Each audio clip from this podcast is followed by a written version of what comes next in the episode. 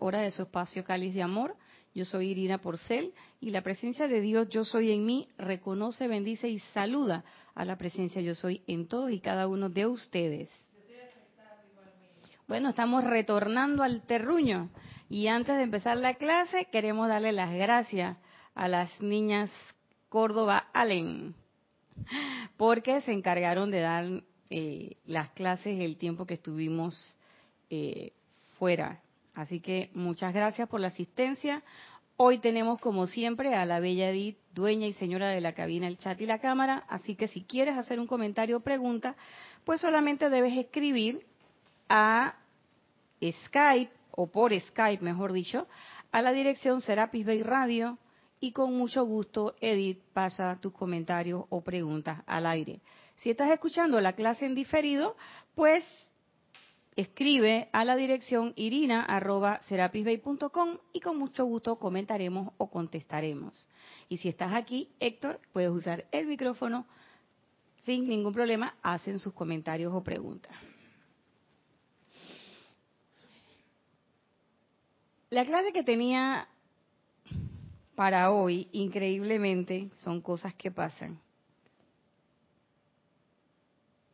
Es una clase, seguimos trabajando el ciclo de la verdad y tal, pero es una clase que habíamos desarrollado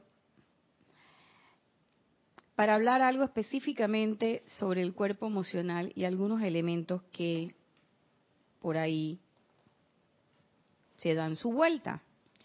Y esa clase está en este libro. Palas Atenea y el maestro Hilarión hablan del diario al puente a la libertad. Está en el capítulo de los cuatro cuerpos, en la página 23. Pero vamos a hacer una introducción que es hecha por el Mahashohan, que está en estos libros, El resurgimiento de los templos del fuego sagrado, en la página 215 específicamente en la parte de la actividad de la llama de la verdad. Y la clase se llama Comprender la naturaleza propia. Inicia el Mahashohan. La mayoría de las personas no les hace ni pizca de gracia una audiencia con la verdad. Durante todos estos días, en ese largo periplo, he estado escuchando lo de mi verdad, tu verdad, esa no es la verdad.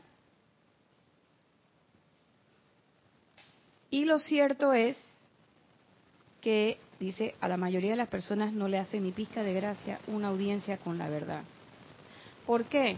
Porque cuando usted va a una audiencia, vamos a ponerlo desde el punto de vista muy humano, cuando usted va a una audiencia y de repente usted cree que lleva las de ganar, pero en la audiencia salen otras cosas que usted no tenía contemplado, entonces a uno como que no le gusta y uno dice, ay, ese juez, yo no sé por qué sacó eso.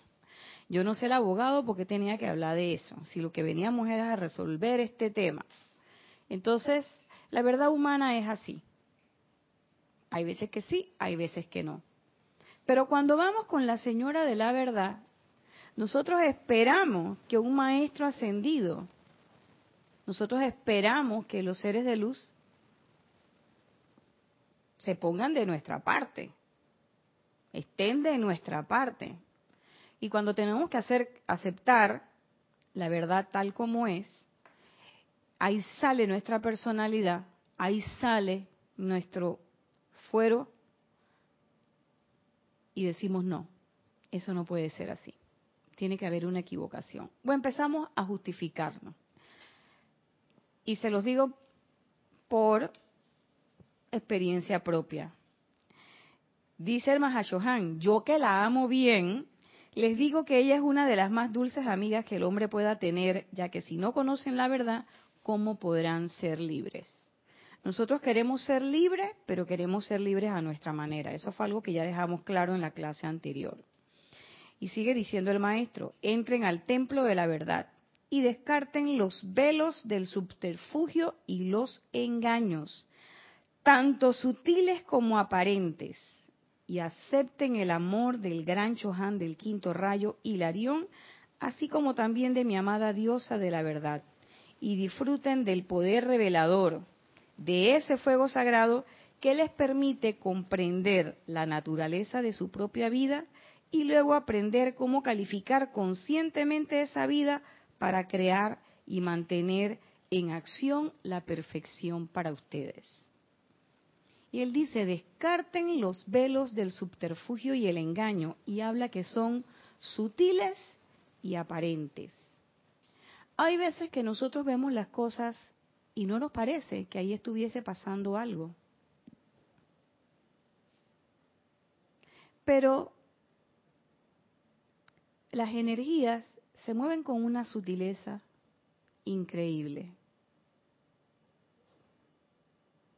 Y muchas veces lo que para unos o lo que para nosotros es aparente o tiene una imagen, cuando uno mira bien y ve el trasfondo, percibe, siente que ese es el, el quid del asunto, el sentir, uno se da cuenta que uno puede estarse engañando. Nos permite comprender la naturaleza y aprender a calificar consciente esa vida para crear y mantenerla en acción. La perfección. ¿Y por qué hice esta introducción? Porque parte de comprender la naturaleza propia de nuestra vida con minúscula, es decir, esta que tenemos aquí, es comprender quiénes somos y de qué estamos hechos. Y el maestro Hilarión dice, los estudiantes en el sendero han llegado al conocimiento intelectual de que ellos no son la forma física, sino que moran dentro de la misma. Y esa es una aproximación a la verdad y nosotros decimos, ah, sí, yo soy esa presencia, yo soy, eh, y yo solamente estoy con mi presencia, mi presencia y yo, yo y mi presencia. Pero sin embargo las manifestaciones de esa perfección no son de la presencia. Y ahora van a ver por qué les digo esto. Y no es la manifestación en lo físico, sino los otros tres cuerpos, el pensamiento, el etérico, los sentimientos. Pero hoy quiero específicamente hablar del cuerpo emocional.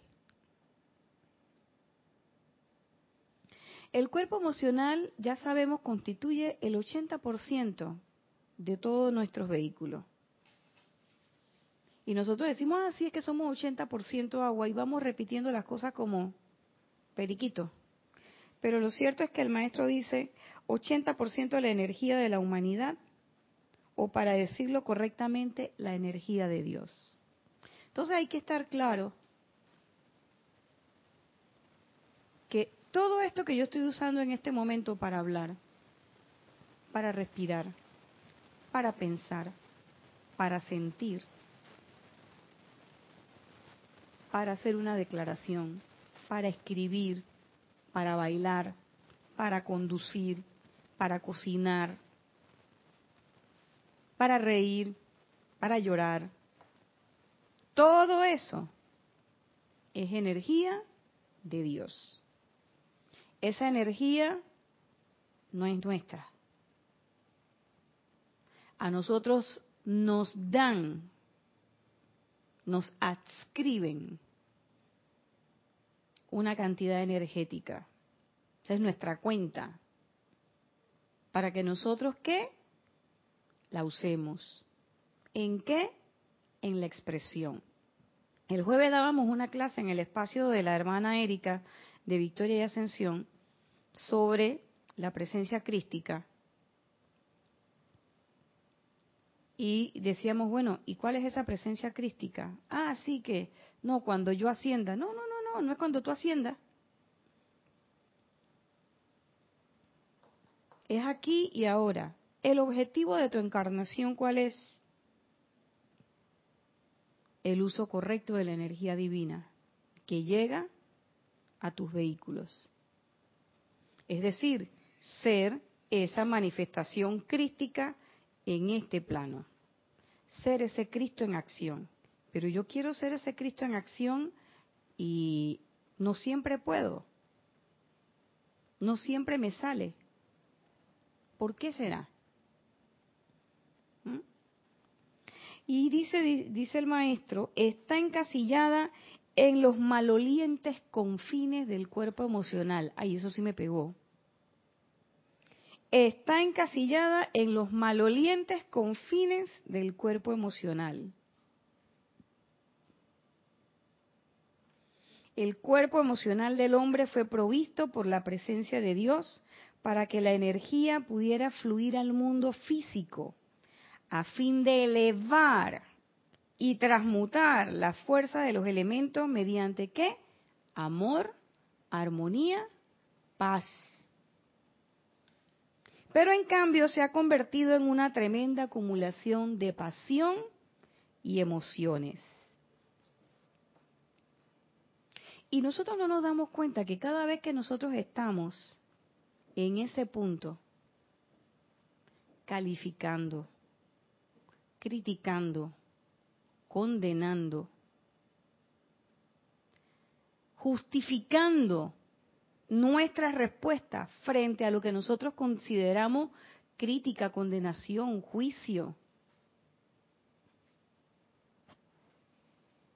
Cada vez que estamos justificando, estamos encasillando la energía en los malolientes confines del cuerpo emocional y la estamos acumulando con ese montón, ese acúmulo de pasión y emociones. Y puede que alguien me diga, ay, entonces Irina, no vamos a sentir. No, sí vamos a sentir. Claro que vamos a sentir. Definitivamente que sí vamos a sentir. Pero tenemos que vigilar qué es lo que estamos haciendo con esos sentimientos. De qué naturaleza son. Y saber que cada vez que yo estoy en la parte de la justificación, ahí está la personalidad trabajando. Ahí no hay presencia crística. Porque si hay presencia crística, no estaría haciendo eso por más justificado que sea el comentario, por más justificado que sea el sentimiento, por más justificado que sea la justificado hacia mi persona, hacia mí, en esa situación.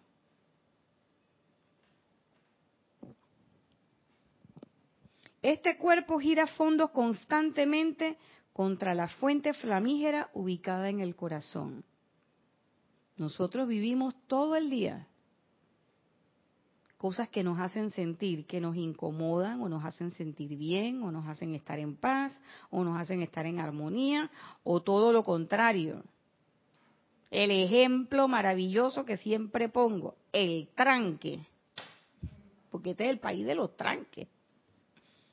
Panamá tiene cuatro callecitas, pero tenemos carros como que vivieran aquí 12 millones de personas y todos salimos a la misma hora a trabajar, regresamos a la misma hora a la casa. Es más, nos da ganas de ir al mall a la misma hora todo el mundo. todo, todo se tranca.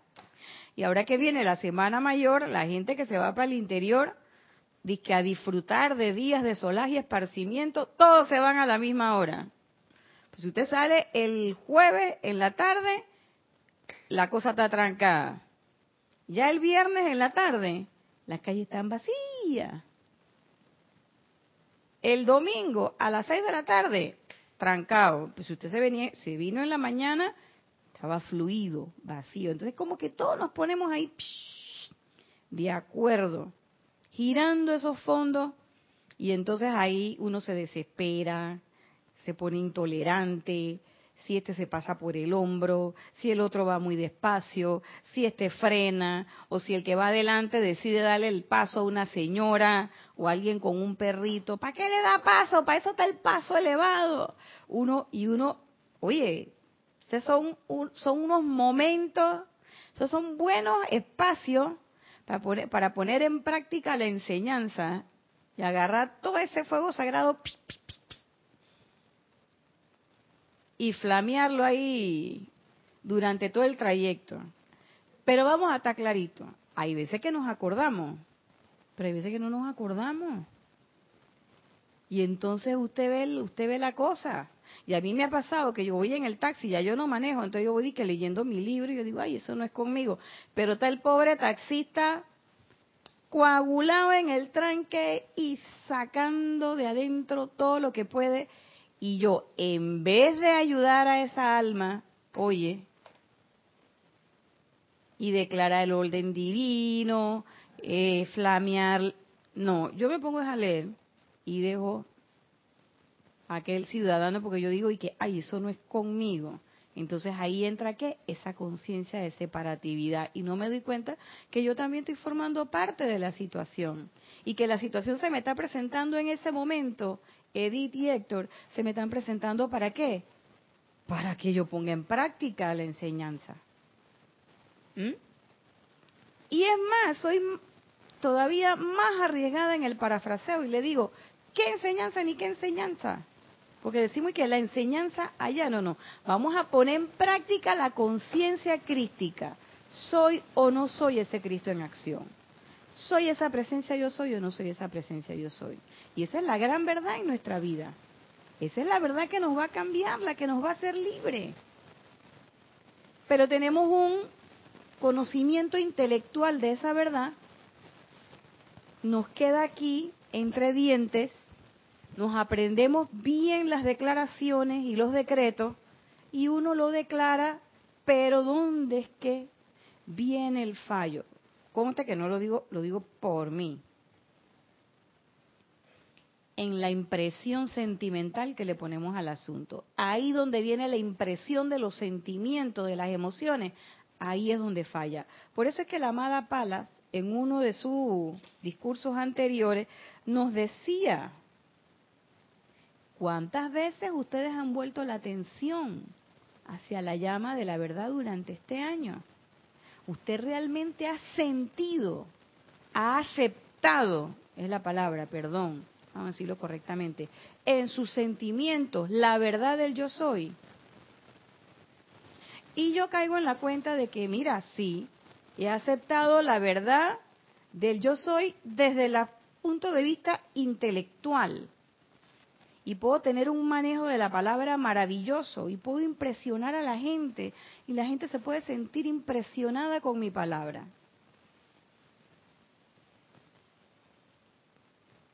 Pero ¿cómo yo estoy segura de que tú eres esa manifestación de la presencia yo soy?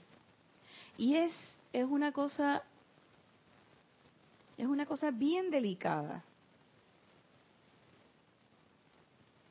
y bien sutil, esas sutilezas que decía el amado Mahashohan, subterfugios y engaños, sutiles y aparentes.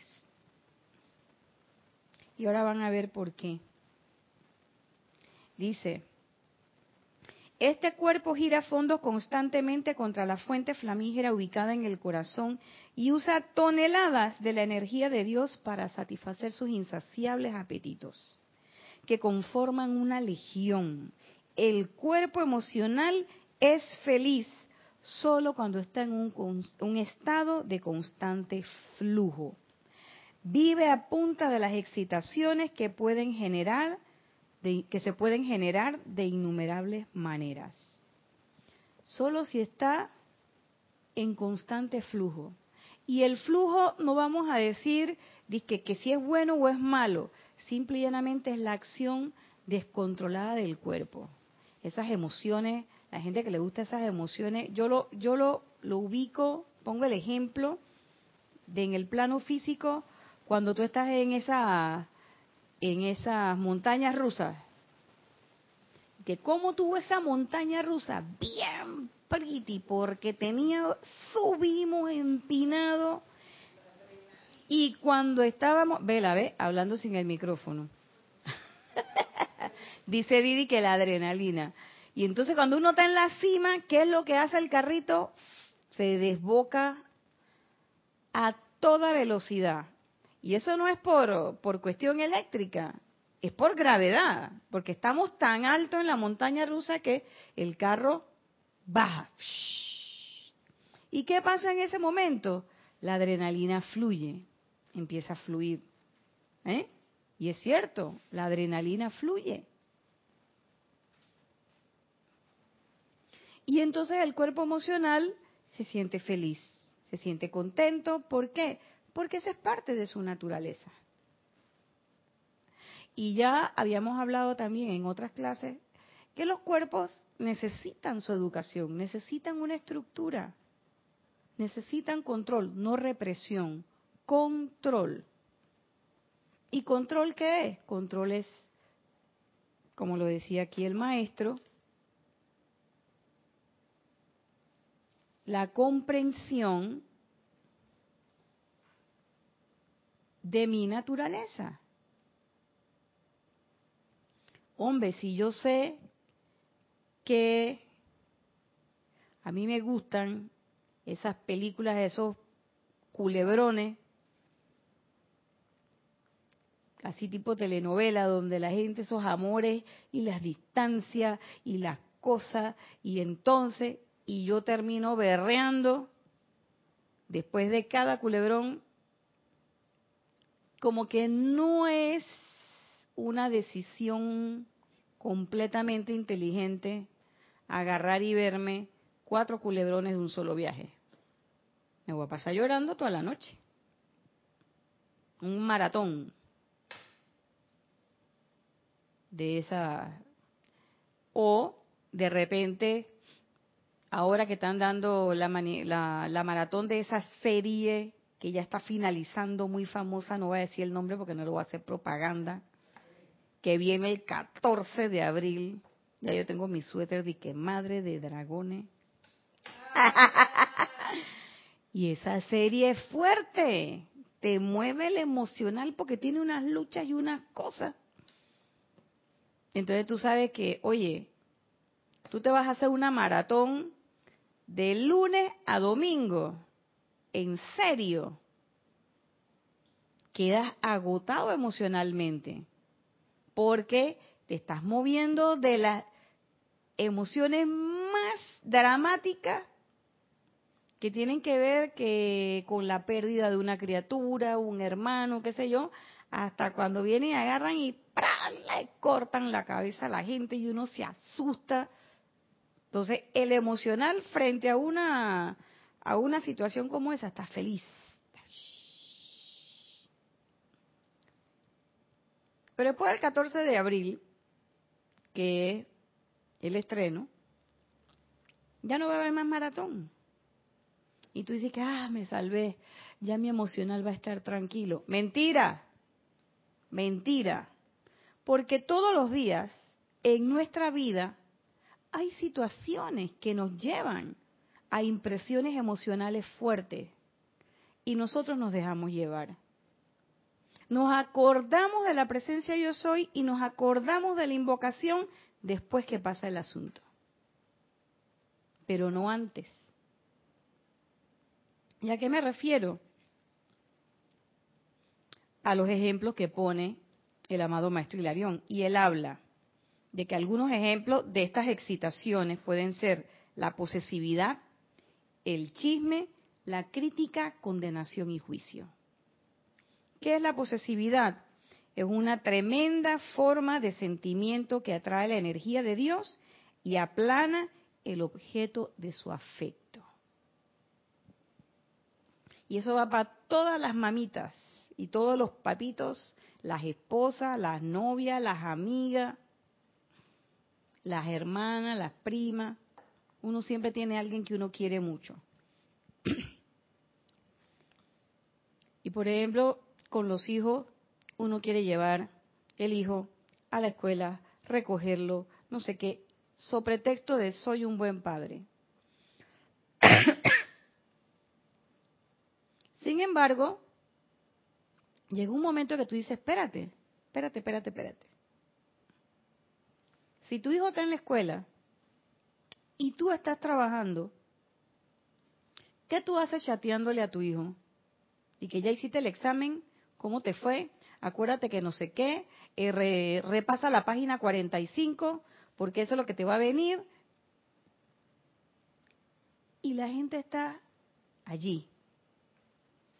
Entonces llega un momento en que tienes un nivel de interacción con ese ser humano y tú dices, ay, es que soy una buena madre, es que soy un buen padre. Pero tú le das espacio a esa criatura para que elabore su propio tejido. Para... la ve.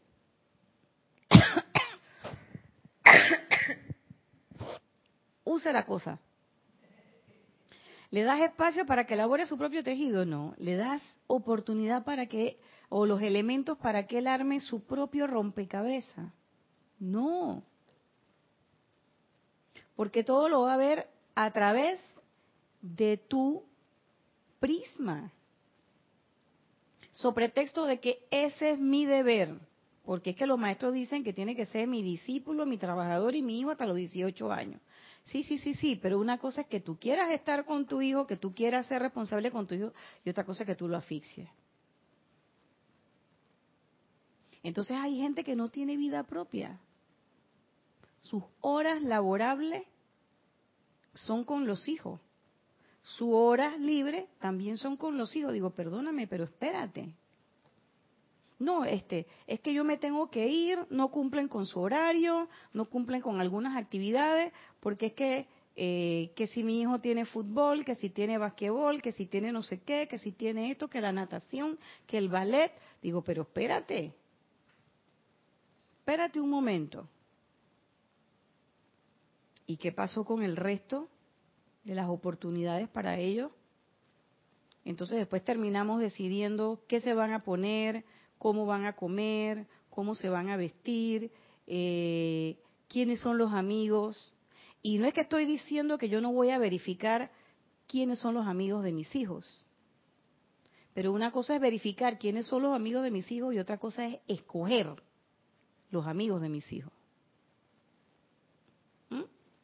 Y una cosa es decir, ok, tú no vas a ver este películas de tal tipo porque no son para tu edad, eso es una cosa, y otra cosa es decir, no, en esta casa se ve esto. A mí me pasó cuando mi hijo estaba pequeño, ¿y qué me tocó a mí? Yo no le podía prohibir que él viera. Entonces, ¿qué era lo que yo hacía? Yo me sentaba con él a ver las cómicas. Vamos a ver las cómicas. Lo que quiera saber me pregunta. Y después mi hijo me decía a mí, mamá, también cuando tú no entiendas la cómica, tú me preguntas. Digo, sí, y definitivamente que yo quedé preguntando. Yo dije, ¿y esto qué? No sabía. Y por ejemplo, yo el domingo me fui al cine con mi hijo y una amiga, pero hay veces en que yo quiero ir al cine y él no quería ir al cine, pues. No, no, no, yo voy para otro lado. Está bien. Cuando estaba más chiquito todavía me hacía eso. No, ¿qué película vamos a ver? Vamos a ver tal cual. No, no, no, no, yo quiero ver esta. Y a veces teníamos que tirar la moneda.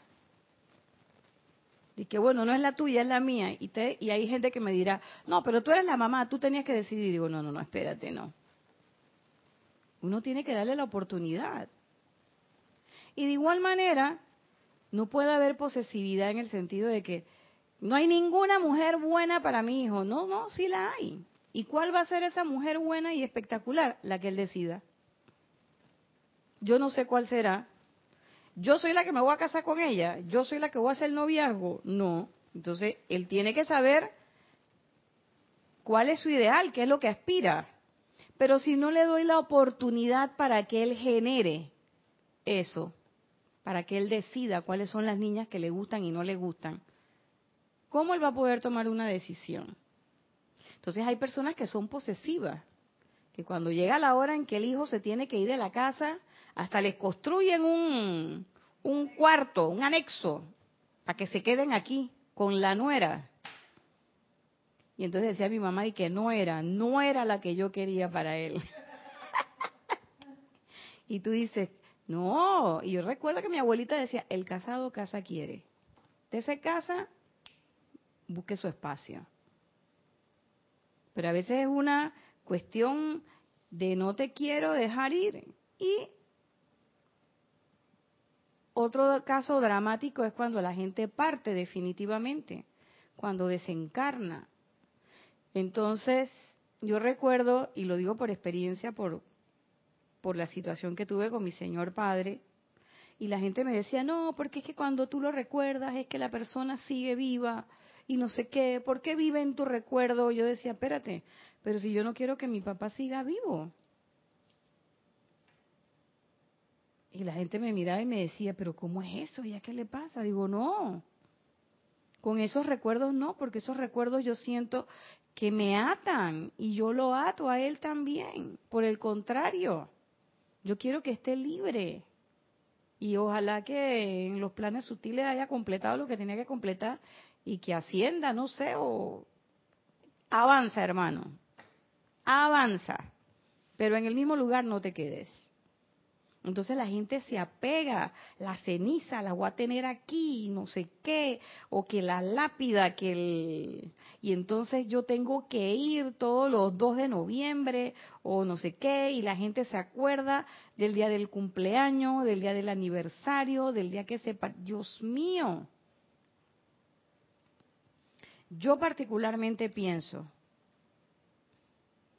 si no me si, no hay, no hay una plena libertad. Si yo vivo constantemente una y otra vez, una y otra vez, una y otra vez, una y otra vez trayendo ese recuerdo. Y no es por una cuestión didáctica, porque yo puedo decir, como decía mi abuelita, que lo digo mucho, mi abuela tenía unos dichos increíbles, o mi papá me dijo, o traer enseñanzas o traer cosas de, enseñanzas de vida que pude tener y que me sirvieron. Eso es una cosa. A estar constantemente recordando. Hay gente que hasta llora. Yo le dije, a mí me, a mí me costó mucho. Seis meses después yo no me podía acordar de mi papá porque todavía... Entonces yo llegó un momento que yo dije, espérate, ya esto, ya esto va rayando. Aquí vamos a meterle aquí llama violeta y llama de la ascensión. ¿Por qué? Porque ya, suficiente, no puede ser. Entonces, esa posesividad, ¿qué hace? Hace que el objeto de mi afecto no tenga vida. La única vida que tiene es a través de mí. El chisme Dice, el chisme es casi más insidioso que todo porque mediante el envío de veneno pone a girar las ruedas de la emoción en las corrientes de vida de muchos, generando así una conflagración interna. Por supuesto. Y chismear no es decir, oye, Héctor, tú sabes que yo vi a Edith comprando carne en el 99. Eso no es un chisme. Eso es que yo la vi. Y si tú le preguntas a Edith, y Edith me va a decir, sí, pues, ¿y qué? ¿Y qué? ¿Y qué? Eso no es, eso no es chisme. Aquí, fíjate, el envío de veneno es cuando yo hago ese comentario y digo, y tú te imaginas, y es la que dice, dice que, que es muy espiritual. Ahí, esa frasecita, esa frasecita, no que la vi comprando carne en el 99 no. O en el 68 o en el 75. No, en el supermercado. La vi comprando carne. No. La parte del veneno del que habla el maestro es cuando yo le digo, y tú podrás creer que ella dice que ella es espiritual, comiendo carne. Ahí es donde viene la puya. Oye, Edith, ¿tú sabes que a Héctor lo ascendieron en su trabajo? Ese es un comentario. ¿Dónde viene el veneno? Cuando yo le digo, tú podrás creer que nada más tenía tres meses. Oye, yo también quiero un trabajo así. ¿Se dan cuenta? Y ustedes dirán, ay, eso no es nada. Eso, ¿no te pareció? Eso lleva a una cuestión ahí de como, de que estoy dudando de las capacidades, porque nada más tenía tres meses en el trabajo. Entonces hay veces que nosotros ponemos cosas que no parecen, pero sí son. Primero porque yo no tengo nada que comentar de si tiene o no tiene trabajo. A menos que sea para felicitar. Oye, Héctor, qué bien, qué bueno, te felicito. Ya. Pero si ya yo tengo que poner y decir, ay, mira, yo no sé. ¿Y será que, y él de, él, de qué, qué es lo que es? Aquí un año pusieron a una persona, un colega mío, yo soy médico, para los que no me conocen, lo pusieron en un ministerio que no era de salud. No voy a decir cuál ministerio. Lo pusieron en un ministerio que no era de salud. Entonces hubo un comentario, y ese es el comentario cizañoso. ¿Y qué hace un médico en ese ministerio? Y el que sabe de eso. ¿Eso qué es? Eso es cizaña, eso es veneno. Punto. Porque una cosa es expresar algo que yo estoy viendo y otra cosa es meter otra cosa adicional. Oye, Nacha, ¿y tu hijo tiene novia? Mm, ¿Y ya tú averiguaste qué clase de niña es? Ese comentario, ese comentario es venenoso. Ese comentario es venenoso, vamos a reconocerlo. Claro que sí. Que yo le diga a Edith, oye Edith, ¿y cómo le va Isa por allá? Y Edith, que oye, más bien, oye, las que se tiene que estar dando por la noche y ahora que no te tiene ahí al lado. Oye, eso es venenoso. ¿Mm? Gente que yo oí en estos el día que yo me iba, se ve una muchacha conmigo en el, no, ella no iba conmigo, sino que iba en el vuelo conmigo y pues estaba sentada al lado mío, yo estaba viendo la pega con la familia y las cosas, o sea, la, la situación con la familia. Y ella me dice, ay, bueno, que sí, que no sé qué, que iba a hacer una maestría y que esto, que lo otro. Y que bueno, que ella hubiera querido llegar hasta el doctorado. Yo le dije, ay, ¿por qué no vas a llegar al doctorado? Primero haz la maestría, eso es por paso, mija. Primero haga la maestría. Si le va bien y todo lo demás, y, pues, y si te van a ofrecer el doctorado, quédate haz tu doctorado, que eso no se presenta todos los días. No, pero es que eso no es bueno porque, este, usted sabe que me hicieron un comentario y es verdad. Eh, yo no sé en qué condiciones después yo voy a encontrar a mi novio. Y yo la miré y yo le dije, ¿quién te dijo eso, muchacha? No, porque me dijo una persona así, así, así, así, así, así. Y me, hizo todo, me dijo todo el comentario. Digo, eso es venenoso.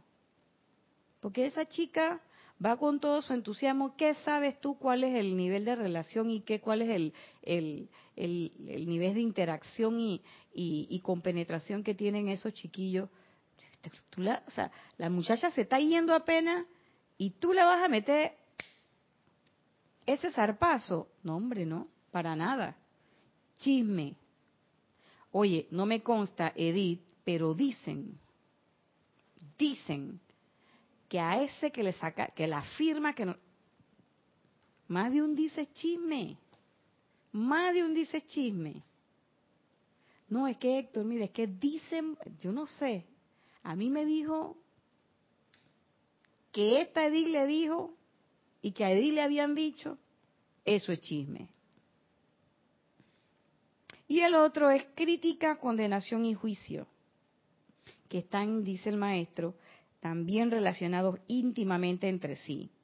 La crítica silente al ver discrepancias y faltas en otros altera el sentimiento del cuerpo emocional propio y determina las causas de discordia que resultan en disturbios físicos. La crítica hablada, por otro lado, pone los cuerpos emocionales en el mismo movimiento eh, vibratorio, siendo ilimitados sus efectos. O sea, que no importa cómo usted haga la crítica, ni que, ay, yo no la voy a expresar, porque lo que pienso y siento, eso traigo a la forma, entonces yo no lo voy a expresar, pero lo sentiste. Mira esta cómo se viste, mira esta cómo se para, mira este cómo habla, y esta tiene, y aquella no tiene, y esta dice, y este no dice que este partido, en este partido todos son unos ladrones. Este de acá no, nosotros somos los mejores. Todo eso es crítica, juicio y condenación.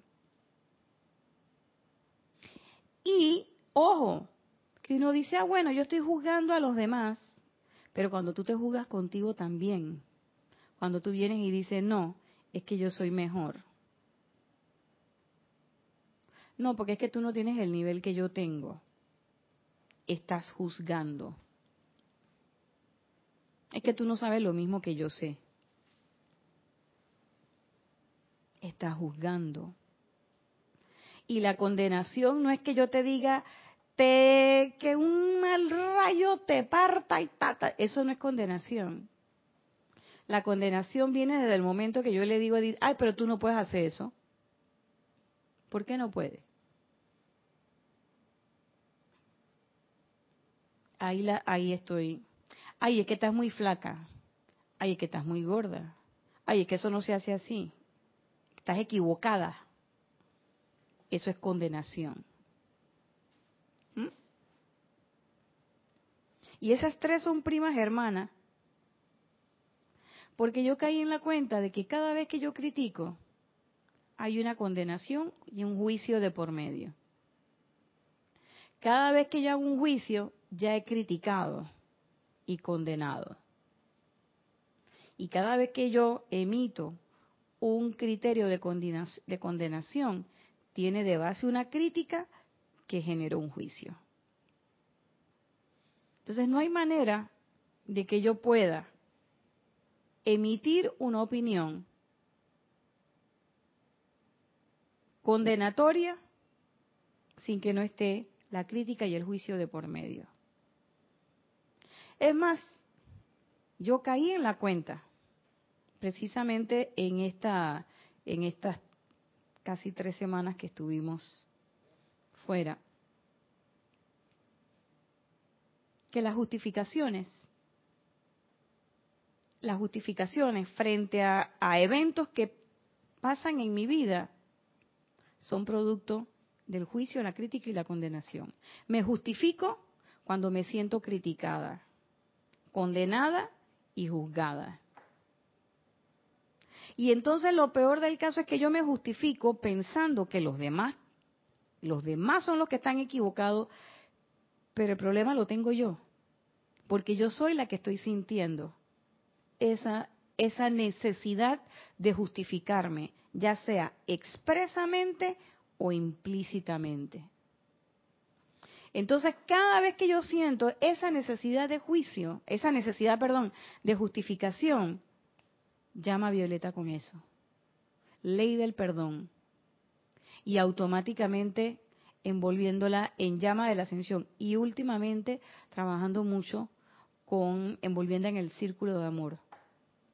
¿Sabes, Nadia, que eh, es más grave todavía la situación? Porque tú, en el, en el ejemplo que pones, te estás juzgando tú misma en base a la crítica que tú crees que otro está haciendo porque a veces no es ni cierto que, están criticando o hablando.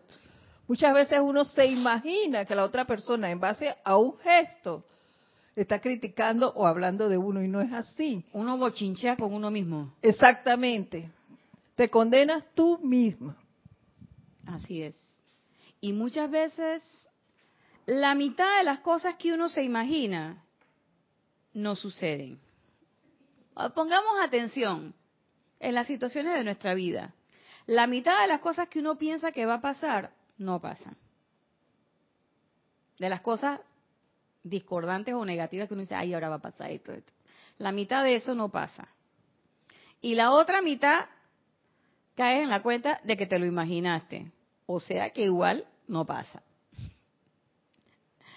Pero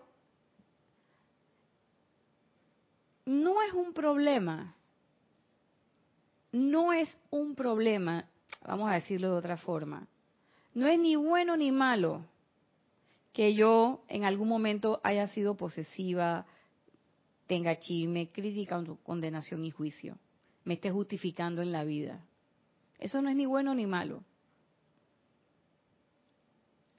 Lo único que sí significa es que si no caigo en la cuenta de que eso está pasando, eso va a ser un obstáculo, va a ser una carga pesada en mi mochila. Y yo voy a estar tratando de avanzar y no voy a poder. ¿Por qué? Porque tengo ese peso en la mochila. Y de nada vale que yo me junte con tres o cuatro que piensan igual que yo. dígalo. Si te juntas con esas tres o cuatro, va a ser peor. Más pesado se pone el, camino. Así es. Por más que yo piense de que, que no, de que, es que aquí sí, aquí es la cosa. No. No, yo se lo digo. ¿Por qué? Porque a veces uno piensa y uno se, por vibración, porque esa es la ley de vibración de las siete leyes herméticas, por vibración uno se une con personas que piensan igual que uno, que sienten igual que uno. Sobre todo si tú eres una persona que estás acostumbrado a que siempre te digan que sí, a que acepten tus ideas, a que tú seas la lumbrera, tú eres el líder, tú eres la líder, lo máximo, qué sé yo. Pero eso no quiere decir que tú tengas la razón. Cada vez que tú buscas y estás en esa fase de tengo o no tengo la razón, estás en este círculo del cuerpo emocional. Entonces uno dice, bueno, ¿qué hacer? Muy simple y sencillo. Declare la verdad. Haga su aplicación. Use el fuego sagrado. Ah, no, pero es que me van a coger de tonto o de tonta. La pregunta es, ¿tú sabes que eres tonta? No. ¿Tú sabes que tienes, cuál es el trabajo que tienes que hacer? Sí. ¿Tú sabes que tienes que aplicar la ley del perdón? Sí. Entonces, ah, no, pero tú quieres retaliación. Tú quieres que todo el mundo sepa que tú tenías la razón. Que lo que tú decías, eso era. Que los demás estaban equivocados y tú tenías la razón. ¿Eso qué es? Eso es personalidad donde quiera que vaya. Usted le puede llamar como usted quiera. Te puede estar, mira, creyendo que ya está tocándole la bata a San Pedro. Te puede estar como la ardillita de, de, de la era de hielo, que ya estaba casi, casi, casi llegando a tocar la, la avellana y ¡puf! En un momentito, ¿no? Usted, no está en el cielo, usted está aquí en la tierra, se despertó y estaba acá. Y Avellana, bien gracias a usted. Así mismo es. Usted puede pensar que usted está, mira,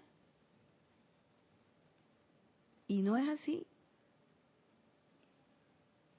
Por supuesto, uno tiene que llegar a un balance, porque tampoco uno puede estar ni muy pendiente de lo que dice la gente, de hacer solo lo que la gente dice, entonces te conviertes como en una en un ganado. yo voy por allá. O tú dices, no le voy a hacer caso a nadie y yo yo solo con mi libro, tampoco. ¿Por qué? Porque ¿dónde se manifiesta la conciencia crística, Héctor?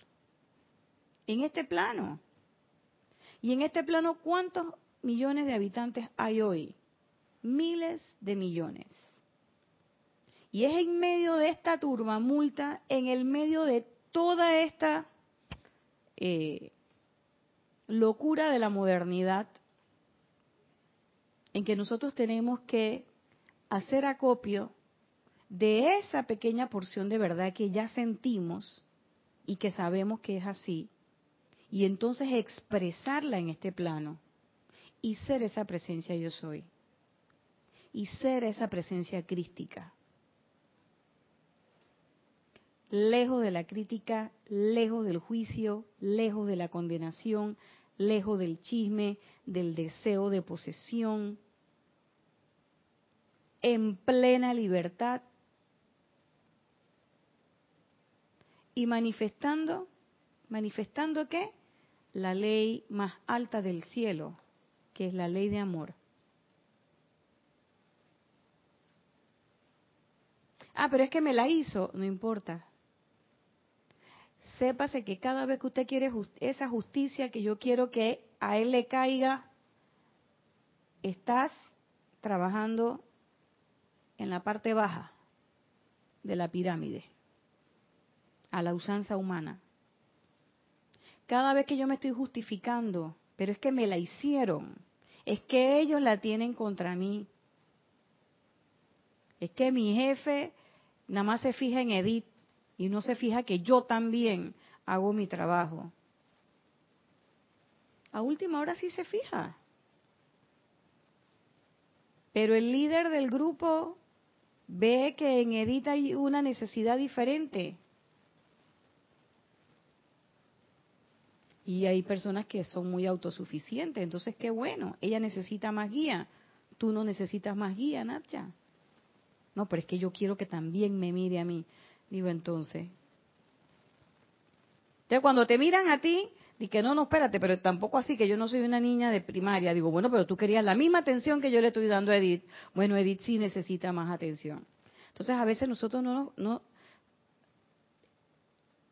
nos portamos como, como niños, que lo que queremos es atención, reconocimiento, que nos digan, ay, Edith, perdona que te coja de ejemplo tanto, Edith.